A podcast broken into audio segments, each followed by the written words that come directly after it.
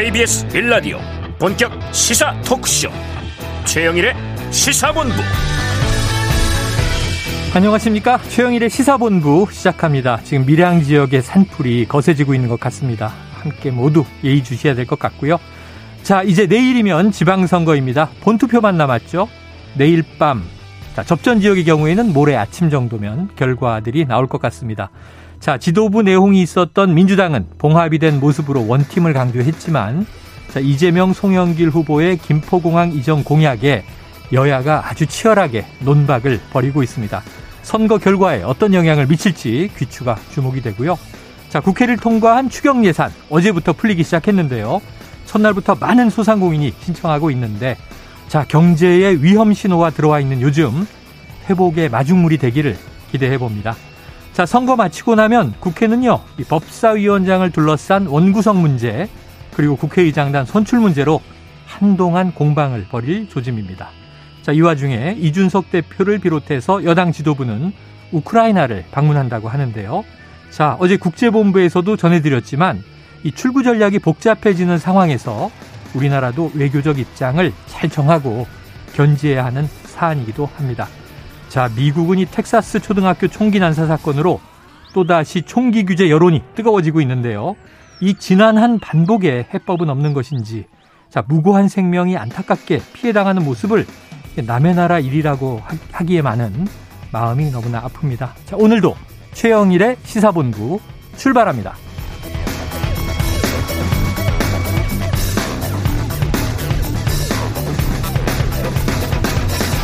네, 1부에는요, 오늘의 핵심 뉴스를 한입에 정리해드리는 한입뉴스 기다리고 있고요. 2부 10분 인터뷰, 더불어민주당 김민석 공동총괄 선거대책 본부장을 연결해서 하루 앞으로 다가온 6일 지방선거의 막판 전략과 판세를 들어보겠습니다. 자, 이어서 정치권 취재 뒷이야기를 들어보는 불사조 기자단, 그리고 IT본부가 준비되어 있습니다. 자, 한 입에 쏙 들어가는 뉴스와 찰떡궁합인 디저트송, 오늘도 신청 기다리고 있으니까요. 문자 샵 9730으로 자유롭게 보내주시고요. 오늘 뉴스에는 이 노래다 하면 그냥 보내주세요. 자, 오늘의 디저트송 선정되신 분께는 커피 쿠폰 보내드립니다. 많은 참여 부탁드리면서 짧은 문자 50원, 긴 문자는 100원입니다.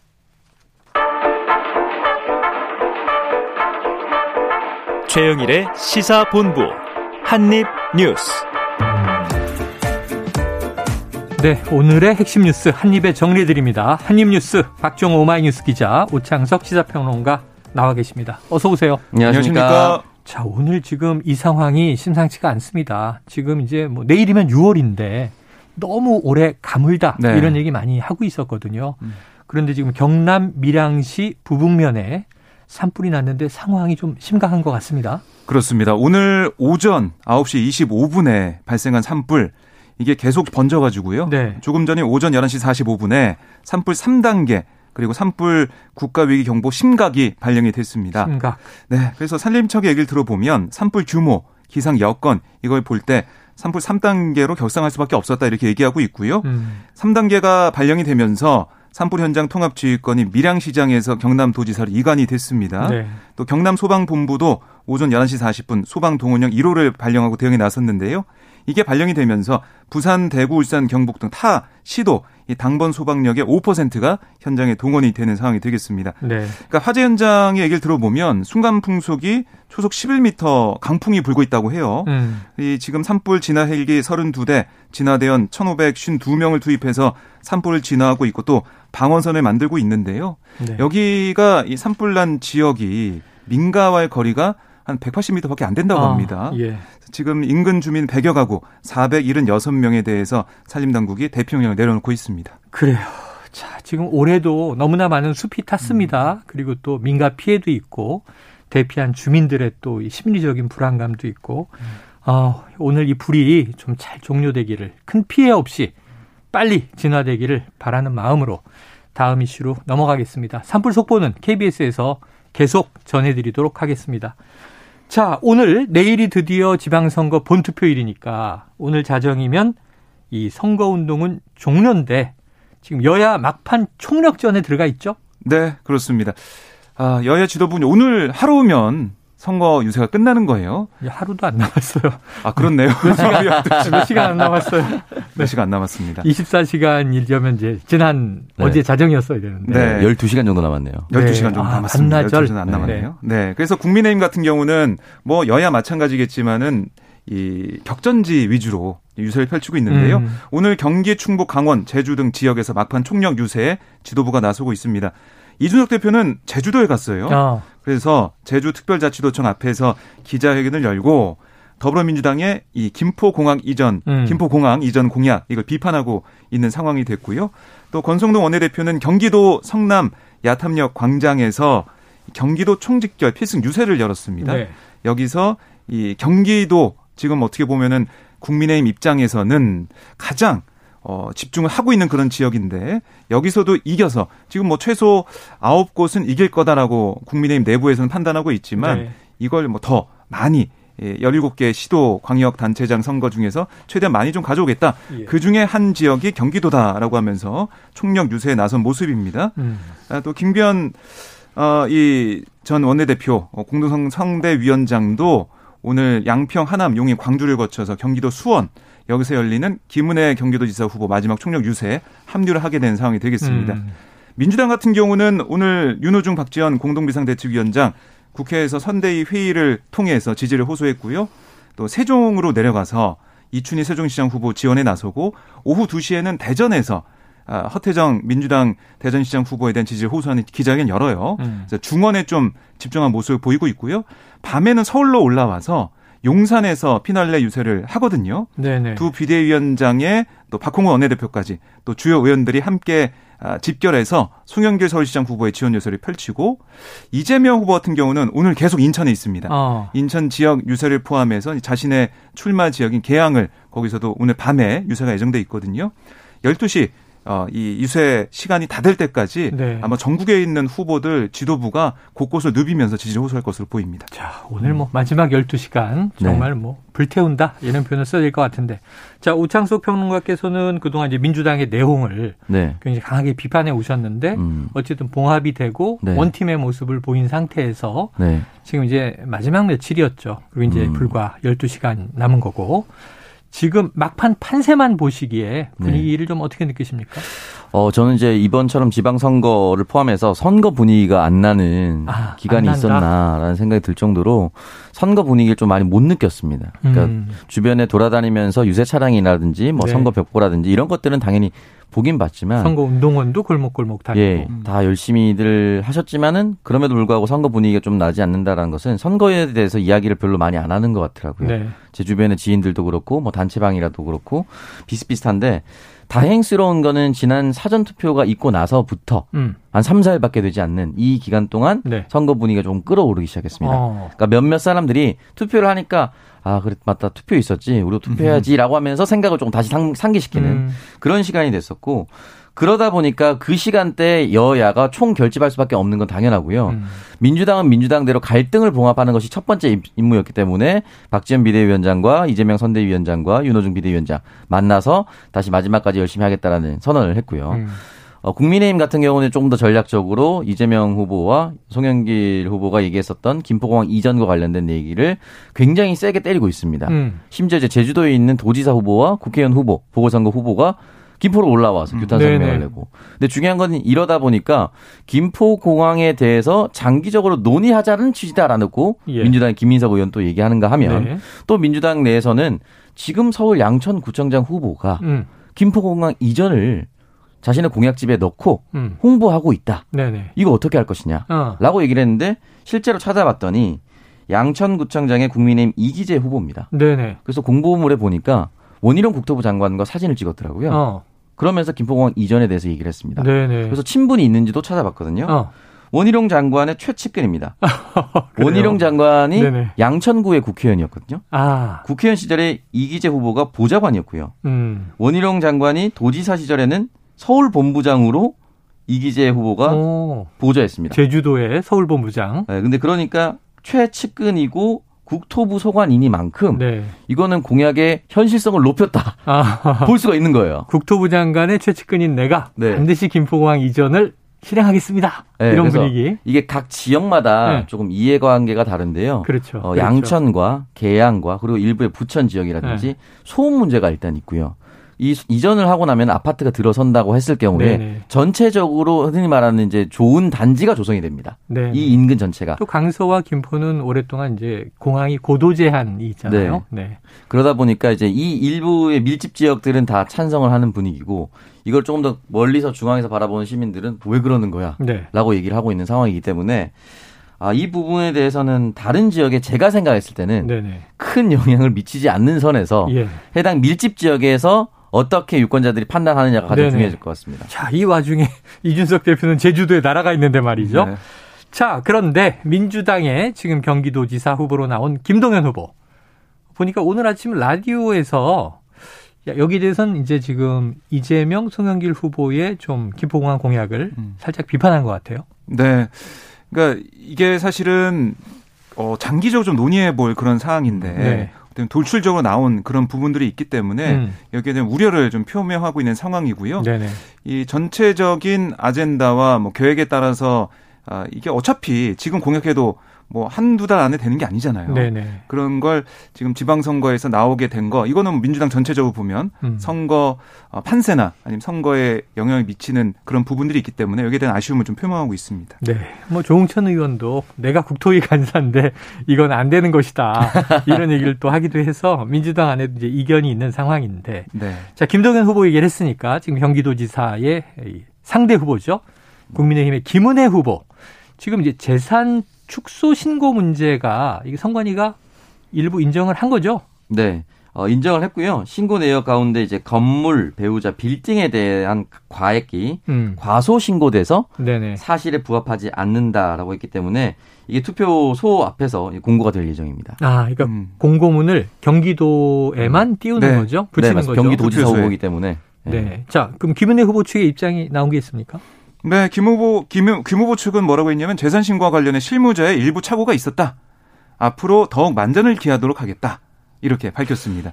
뭐 길게 음. 설명하는 건 없었고요. 이렇게 네네. 아, 실수였고 앞으로 더 어, 만전을 기하겠다. 이런 예. 취지의 내용입니다. 인정은 했는데 네. 이제 앞으로는 잘하겠다. 실무자의 이제 착오다 네. 이렇게 얘기를 한 거죠. 음. 자 그런데 민주당 공세는 이어지고 있죠.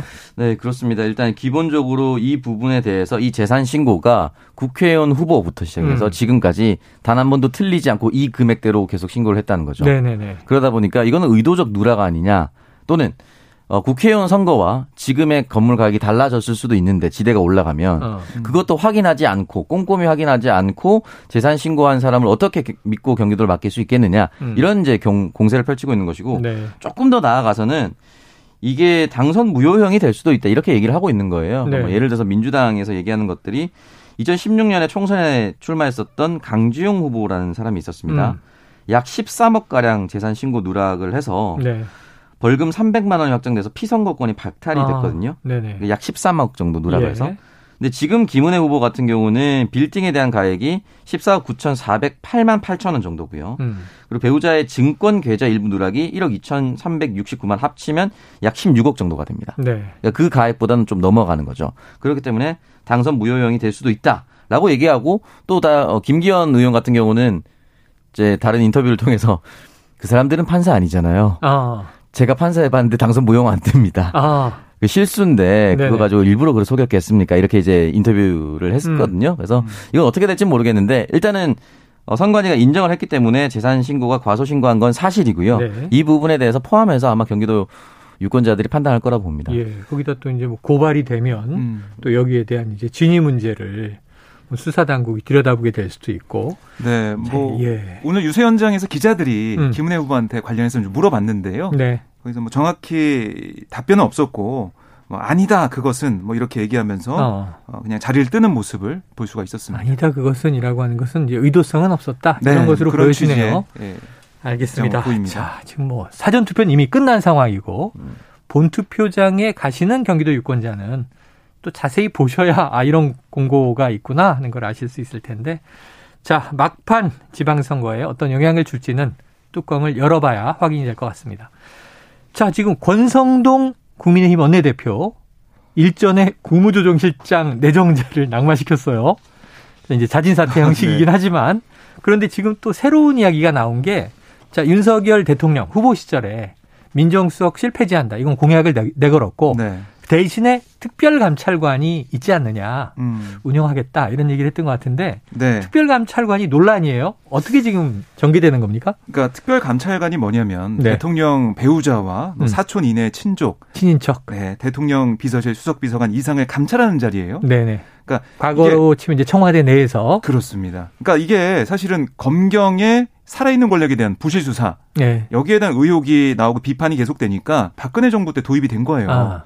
그래서 2016년 그때 기억하시겠지만 이석수 특별감찰관이 있었습니다. 있었는데 사직을 했죠 그때 그 당시. 그때 상당히 좀 대통령 측근과 알력이 있었죠. 네, 그래서 공석이 이어지다가 문재인 정부 때는 이게 임명이 안 됐어요. 그래서 야당이 계속 비판했죠. 네, 여야가 합의를 하지 못했고 네. 그래서 이제 말씀하신 것처럼 어, 그 당시 야당 음. 국민의힘 측에서 비판을 계속 해왔는데 음. 이게 언론 보도가 나온 게 대통령실의 관계자의 말에 따르면 특별감찰관을 안 둘 수도 있다. 아. 이런 얘기를 했단 말이죠. 네네. 그랬더니 뭐 야당도 그렇고 아니면은 일부 언론에서도 아니 이거는 바뀐 거 아니야 입장이 말이 음. 달라진 거 아니야 비판이 네네. 있었어요. 네. 그랬더니 권성동 원내대표가 여기에 대해서 뭐라고 했냐면 여야 간의 특별감찰관들을 폐지하기로 합의하지 않는 이상 지방선거 이후 법에 따라 추천 절차에 따라 논의를 진행할 거다. 음. 이렇게 얘기했어요. 그러니까 이 특별감찰관을 추천할 것이다. 그렇습니다. 그러면서 어떤 얘기를 했냐면 국민의힘은 문재인 정부가 지난 5년간 법에 의해서 임명하게 돼 있는 특별감찰관 임명하지 않은 데 대해서 비판해온 입장이었다. 음. 우선 국회가 추천해야 임명이 가능한 거다. 이렇게 얘기하면서 어, 이 특별감찰관 임명할 뜻을 밝히고 있고 네. 아, 다만 근데 권력형 비리를 발본색원할 수 있는 효과적인 시스템을 마련하는 방향으로 기존 특별감찰관제 효용성을 제고할 필요가 있다. 이런 지적에 대해서도 네. 법이 존재하는 한 실효성 제고 방안이 어떤 게 있을지도 함께 민주당과 논의를 하겠다. 네. 이렇게 설명을 했습니다. 그래요. 알겠습니다. 특별감찰관. 자, 이번 윤석열 정부에서 과연 이제 대통령실에서 어떻게 또 처리하게 되는지 지금 요 문제에 대해서는 또 뭐 장재원 의원 입장도 언론에 나오고 했는데 네. 상당히 좀 놀랐다 이런 반응이었죠? 그렇습니다. 그 SNS에 장재원 의원이 글을 남겼는데요.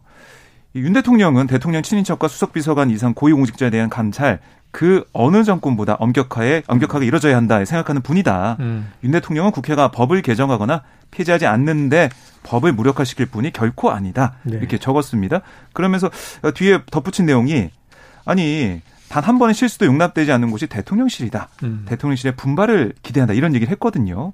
그러니까 대통령실 관계자 발로 나온 이 특별감찰관 아, 폐지 여기에 대해서 대통령실을 좀 지적하는 비판한 듯한 그런 모습도 보였습니다. 네, 그래요. 특별감찰관 간혹 언론에 나오긴 했지만 네. 일반 국민들은 이게 뭐지 하고 음. 이제 의아해 하는데 자 이제 과거에는 청와대, 지금 현재 대통령실 음. 내부 조직을 아주 잘 알고 있는 분이죠 오창석 평론가님. 지금 이 문제 이 사안 어떻게 보십니까? 네, 아 저 결과적으로 장재현 의원 말대로 이제 심사숙고해서 설치한 방향으로 갈 수밖에 없을 거라고 저는 생각이 들고요. 음. 왜냐하면 그동안 문재인 정부에서 5년간 특별감찰관을 임명하지 않으면서 어떤 비리나 청와대 내부의 문제가 터져 나올 때마다 음. 지금의 여당이 된 당시 야당 국민의힘 측에서 특별감찰관이 없기 때문에 그렇다. 네. 설치하고 나서 얘기하면 된다라고 얘기를 많이 했었거든요. 근데 지금 와서 갑자기 이거를 하지 않는다라고 했을 경우에는 음. 국민들에게 체감하는 정도는 어느 정도일지는 잘 모르겠으나 네네. 바로 역공을 받을 수 있는 정치적 역공을 받을 수밖에 없는 상황이기도 하고요. 그리고 지금 이제 배우자 김건희 씨라든지 또는 김건희 씨의 이제 모친과 관련된 여러 가지 의혹들이 음. 선거 전에 있었습니다. 네네. 설치하지 않는다는 것은 그동안 있었던 모든 의혹을 외면하겠다는 것이냐라는 또 비판을 음. 받을 수가 있거든요. 네네. 그렇기 때문에 몇 가지는 또 현재 진행형인 것도 있습니다. 그렇기 때문에 이 부분에 대해서 당연히 야당에서는 반발할 거기 때문에 이야기를 할 수밖에 없는 것이고 뭐 어떠한 방식이든지 이 부분과 비슷한 또는 똑같은 것이 설치될 음. 수밖에 없고 네. 설치되는 것이 맞다고 생각을 하고요. 어, 다만 이 과정에서 장재원 의원이 SNS를 통해서 이렇게 강하게 글을 쓰고 음. 대통령실에서 어느 정도 사과가 나온다라는 것은 네. 또 누군가가 보기에는 아 이거 장재원 의원이 훨씬 더 힘이 센 거 아니냐. 어.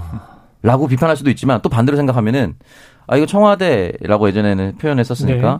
하청업체 아니냐 당이 이런 음. 표현 많이 썼거든요. 네네 네, 맞아요. 그러니까 용산 집무실의 하청업체가 정당 아니냐라는 말은 지금은 안 나올 겁니다. 어. 왜냐면 지금 당에서 공격을 공격은 예, 아니고 예, 당에서 예. 정당한 비판을 하고 네네. 집무실에서 실수였다라고 얘기를 네네. 했기 때문에 어느 정도는 현재로서는 뭐 왔다 갔다 네. 엎치락 뒤치락이 된다고 볼 수 있는데 장기적으로는 어떻게 될지 아유, 모르겠습니다. 요즘에 당이 얼마나 센데요. 법무조정실장 얘기를 그래서 드린 거예요. 아, 네. 대통령은 고심, 총리는 추천, 네. 당에서 반대. 네. 근데 당의 입장이 관철된 그렇죠. 경우가 나왔죠. 자, 지켜보도록 하고요. 지금 12시 40분을 넘긴 시간입니다. 자, 내일이 휴일이니까 주말 같은 화요일인데요. 점심시간 교통 상황을 알아보고 오겠습니다. 교통정보센터의 오수미 리포터 나와주세요. 네, 시각 교통정보입니다. 낮 시간대를 보내면서 교통량이 다소 줄었습니다. 다만 돌발 구간은 조심하셔야겠는데요. 서울 시내 내부순환로 성수 방향으로 홍지문 터널을 앞두고 1차로에 추돌 사고가 났습니다. 여파로 정체고요. 올림픽대로 김포 쪽으로도 동작대교를 지나서 5차로에 승용차가 고장으로 멈춰서 있습니다. 지장을 받아 속도가 떨어져 있으니까 잘 살펴서 이동을 해주시기 바랍니다. 이 밖에 고속도로에서는 천안 논산 간 고속도로 천안 방향인데요. 정우터널 안에서 승용차 사고가 났습니다. 2차로상에서 수습이 진행되고 있어 여파로 속도가 떨어져 있습니다. 영동고속도로 강릉 방향은 원주 나들목에서만 정체가 살펴지는데 공사의 여파 때문이고요. 제2경인고속도로 양방향 모두 남동을 중심으로 밀리고 있습니다. KBS 교통정보센터였습니다.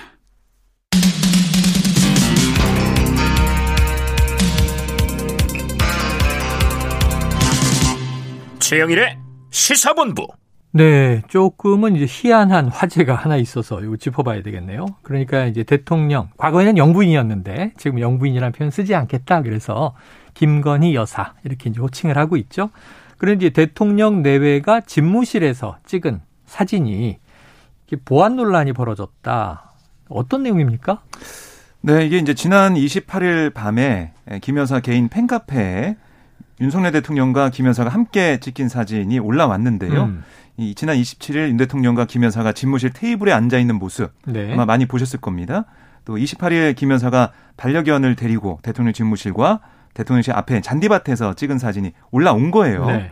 아, 그런데 저희도 한번 다룬 바가 있지만 대통령실 건물 내부로 들어오기 위해서는 예외 없이 이제 보안 애플리케이션 아. 앱을 작동해야 하거든요. 기자들이 반발했죠. 그렇습니다. 앱을 작동하면 카메라와 핸드폰 녹음 기능 사용이 중지가 됩니다. 네. 그래서 건물 진입할 때 경호처의 이런 조처를 확인받아야 입장이 가능한데 이런 상황에서 대통령실의 내부 모습이 담긴 사진 음. 이게 외부 그러니까 이게 외부 팬카페에 먼저 올라온 거잖아요. 아. 이게 어떻게 된 건지 이 대통령실 모습이 담긴 사진이 대변실 같은 그러니까 공식 공보 담당 부서를 통하지 않은 채 외부로 흘러나가 이런 모습 음.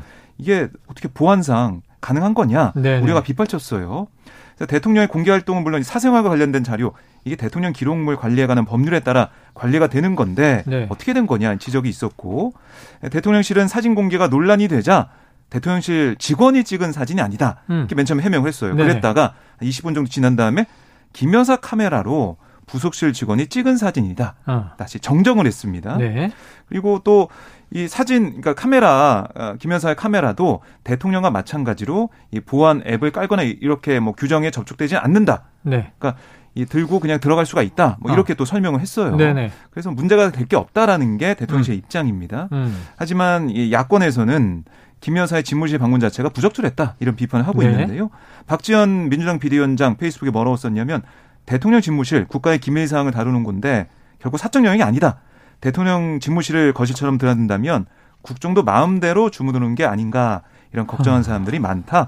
그렇게 지적을 했습니다. 이게 그냥 어찌 보면 김건희 여사 팬카페에 대통령과 집무실에서 내외가 찍은 사진이 음. 다섯 음. 장 올라왔는데 거기서부터 이제 벌어진 논란이 공식 뭐 비공식 네. 카메라는 누군 것인가 누가 그렇죠. 찍었는가 음. 또 이제 집무실 방문은 적절한가 아닌가 뭐 평일은 휴일은 이런 아. 문제가 자꾸 발생이 되는데 자 오창석 평론가님 이 상황을 한번 좀 종합적으로 정리해서 자 되는 것과 안 되는 것 좀 이렇게 룰을 정해 주세요. 그러면은 앞으로 깔끔하잖아요. 그러니까 그만큼 대통령 집무실에 국민들이 민감하다라고 볼 수가 있는 것 같고요. 또 새로 이제 옮겼으니까. 네, 새로 옮겼다라는 것도 있고 또 이제 지금 현재 대통령과 관련해서 집무실 출퇴근 문제라든지 음. 그리고 북한 미사일 도발 이후에 뭐 퇴근 이후에 뭐 행적이라든지 네네. 여러 가지로 좀 민감해 있는 상황입니다. 음. 그런 와중에 평일에 이제 뭐 배우자가 방문하는 거야 뭐 뭐라고 하겠습니다만은 이렇게 한가롭게 있는 것이 과연 온당한 것이냐 네. 이렇게 얘기를 할 수가 있거든요. 왜냐하면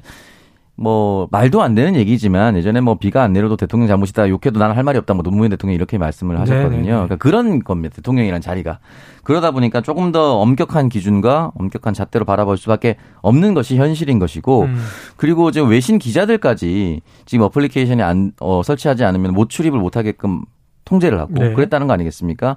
그러한 엄격한 통제 속에서 유독 몇몇 사람만 지금 계속해서 허용이 된 것처럼 보인다라고 예, 예. 의혹을 제기하고 있는 상황이고 음. 그랬더니 대통령 집무실은 이제 김건희 여사의 휴대폰이었다라고 해명을 하는 것이고 네네. 네. 그렇다면 이 사진을 찍었다면 김건희 여사 핸드폰에서 누군가로 이동이 돼서 아. 그 사진이 공개가 된 거잖아요. 그렇죠. 아, 그렇기 때문에 이 경로는 그렇다면 온당한 것인가? 그러니까 왜냐하면 대통령 집무실의 위치와 구조와 형태는 다 기밀 사항으로 되어 있어야 하는 것이 사실이고 청와대와 달리 완벽하게 보안 사항이 된 상황으로 지금 지어진 게 아니지 않습니까? 음. 임시 거처지 않습니까? 네네, 그렇죠. 지금 그래서 경호원들이 뭐 컨테이너에 있다 이런 얘기도 나오고 있는데 경호원은 아니고 백일 아, 경비단. 네. 백일 경비단이 그렇게 이제 뭐 박스를 가져와서 사물함을 쓰고 실탄 잃어버렸다고 네. 이야기하면서. 네. 근데 이번에 뉴스를 보니까 또 굉장히 열악한 상황으로 있어서. 네. 네. 그래서 임시 거처가 없어서 차량에서 이제 거처하고 거, 뭐 대기하고 있는 그런 상황도 음. 있는. 그만큼 이제 제대로 돼, 준비가 되지 않은 집무실이기 때문에 네네. 더 보안이 취약할 수밖에 없어요. 그런 면에서 아마 우려를 하고 있고 김건희 여사가 뭐 다른 뭐 악의적인 의도로 저는 하지 않을 거라고 생각이 드는데 네. 그럼에도 불구하고 그 사진을 받은 사람은 음. 어떻게 전파하고 어떻게 이용할지 모르는 상황이기 네. 때문에 국민들이 좀 우려할 수 있다. 그래서 이 부분에 대해서는 국민들의 우려를 좀 받아주시는 것이 음. 맞다라고 저는 생각이 듭니다. 과거처럼 과거처럼 이제 공식적으로 음. 대통령실에 이제 뭐 공보 담당 직원이나 네. 아니면 공식 사진사가 찍거나 하는 음. 문제는 없겠죠. 네, 그거는 공식 자료니까요. 네 네. 음. 자, 이게 어떻게 전개될지 이게 참 일종의 구설, 가십 이렇게 퍼져나가니까 음. 이 비생산적인 뉴스가 너무 좀 많이 확산된다 이런 안타까운 생각도 듭니다.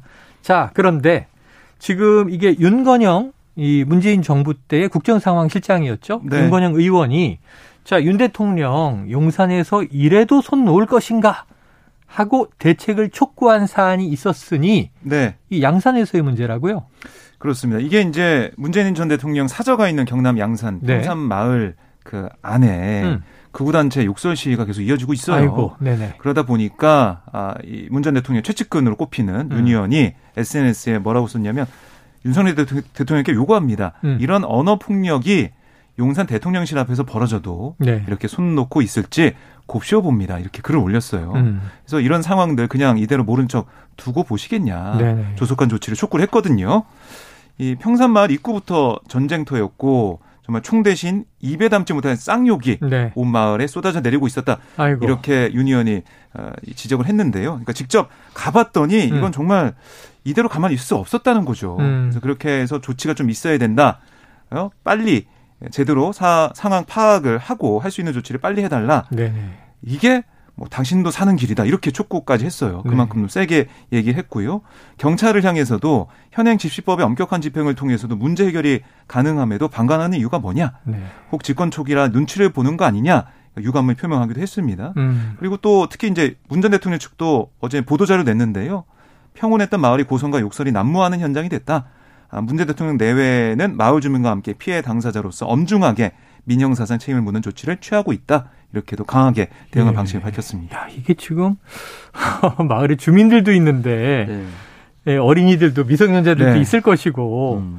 아 이게 욕설로 우리가 뭐 패는 칼보다 강하다. 음. 또 우리 저 투표할 때 표는 뭐 음. 총탄보다 강하다 이런 얘기를 하지만 요즘엔 마이크가 그 어떤 네. 무기보다 강한 시대인데 아, 이 비속어도 과도하게 음. 욕설이다. 음. 이좀 어떻게 해결 방법 없습니까? 그러니까 이게 결과적으로 이 사람들이 뭐 법률에 저촉되지 않는 최저 기준에 맞춰서 계속 이렇게 하고 있습니다. 최저 기준인 뭐예요? 뭐 예를 들어서 그런 거죠. 뭐 70데시벨 이상이면 아, 소음공인데 소음량. 예. 네, 뭐 69데시벨까지 하든지 뭐 예를 들면 극단적인 아, 내용은 너무 좀 안타깝잖아요. 이 있을 수 없는 내용들을 네. 하고 있는 거니까 대통령도 사실은 이제 정치 생활을 하면서 이런 것들을 잘 못 겪어봤을 텐데 음. 일반적으로 평산마을에서 원래 그냥 거주하던 사시던? 주민들은 정말 태어나서 처음 들어보는 네네. 내용들과 현상이지 않겠습니까? 음. 이거는 저는 좀 국가가 나서서 평산 마을의 일반 주민들을 보호하는 것과 함께 네. 전직 대통령에 대한 최소한의 예우를 좀 했으면 좋겠다라는 생각이 예. 듭니다. 그러니까 정청래 의원도 한마디 한 것 같아요. 네. 네.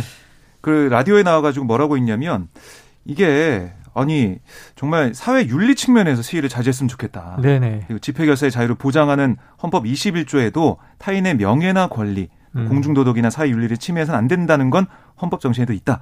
이렇게도 얘기를 했는데요. 그래서 좀 어, 문재인 대통령 이 사저 앞 시위 음. 경찰이 막아줘야 되고 윤석열 대통령도 한마디 했으면 좋겠다 네. 이렇게 얘기를 했어요. 네. 그래서 민주당에서 지난 16일에 국회 전직 대통령 사저 앞을 집회금지 구역으로 포함하는 음. 집시법 개정안을 발의한 바가 있는데 이게 법이 처리되려면 시간이 걸립니다. 예. 그 전에라도 경찰이 좀 나서야 된다. 이렇게 얘기하고 있는 거고요. 음. 그러니까 이게 이제 문 전 대통령 측이 어제 영상도 공개를 했어요. 그걸 보면 보수 유튜버와 보수 단체들이 정말 매일 확성기로 네네. 어, 이제 방송에서 할 수 없는 네. 그런 말들을 계속해서 마을 주민들까지 정말 소음 스트레스 호소하고 있는 그런 상황입니다. 네. 자, 심야에 뭐 데시벨 기준을 지킨다가 문제가 아니라 전 내용이 더 문제인 것 같습니다. 말이라는 게 들으면 그 내용이 해석이 되는데 이게 정말 심한 욕을 들으면요. 이게 지나가다 남한테 하는 걸 들어도 스트레스가 되거든요. 이게 얼마나 큰 스트레스인가. 그래서 우리가 특정한 혐오 표현을 hate speech라고 해서 네. 이걸 막자는 법안도 얘기하고 있는데 야, 평화로운 마을에 이게 웬일인가 싶습니다. 음. 자, 끝으로 오늘 한 가지 또 이게 보건 문제를 좀 다뤄봐야 될 것 같은데요. 최근에 일부 보도로 국민들이 어, 이게 뭔가? 하고 지금 관심을 가졌던 뉴스가 있었죠. 네. 원숭이 두창인데 자, 정부가 원숭이 두창 이것을 법정 감염병으로 지정을 해서 위기 단계 선포를 검토한다. 지금 그렇게 심각합니까? 그러니까 이게 사실은 지금 저희가 체감은 잘 못해요. 네네. 그 일본 뭐 유럽 국내에는 국가, 아직 안 들어왔죠. 네, 안 들어왔고 음. 거기서 지금 아프리카 풍토병의 원숭이 두 창이 유럽 지역에서 환자가 나타나고 있다 이 정도인데 음. 지금 세계 보건기구도 아직까지는 명확한 규정이나 대응 방안을 글쎄요 이렇게 자세하게 내놓지 않고 있습니다. 네. 그럼에도 불구하고 우리가 코로나 때 겪었던 그런 일이 있기 때문에 우리가 감염병 위기관리 전문위원회가 어제 개최가 됐고요. 음. 여기서 법정 감염병 필요성이 제기가 됐다. 네. 원숭이 두 창에 대비를 된다. 이런 얘기가 나오고 있고요. 앞으로 질병청이 계속해서 이 사안을 좀 살펴보고 향후 대응 방향을 네. 논의하겠다. 이렇게 밝히고 있습니다. 그래요. 좀 이제 예방적 차원에서 네. 우리가 코로나의 초기에 대응을 잘했느니 못했느니 하는 평가도 이제 엇갈린 바 있습니다만 그래 원숭이 두창 지금 해외에서는 좀 이례적으로 많이 퍼지고 있다고 하니까 네.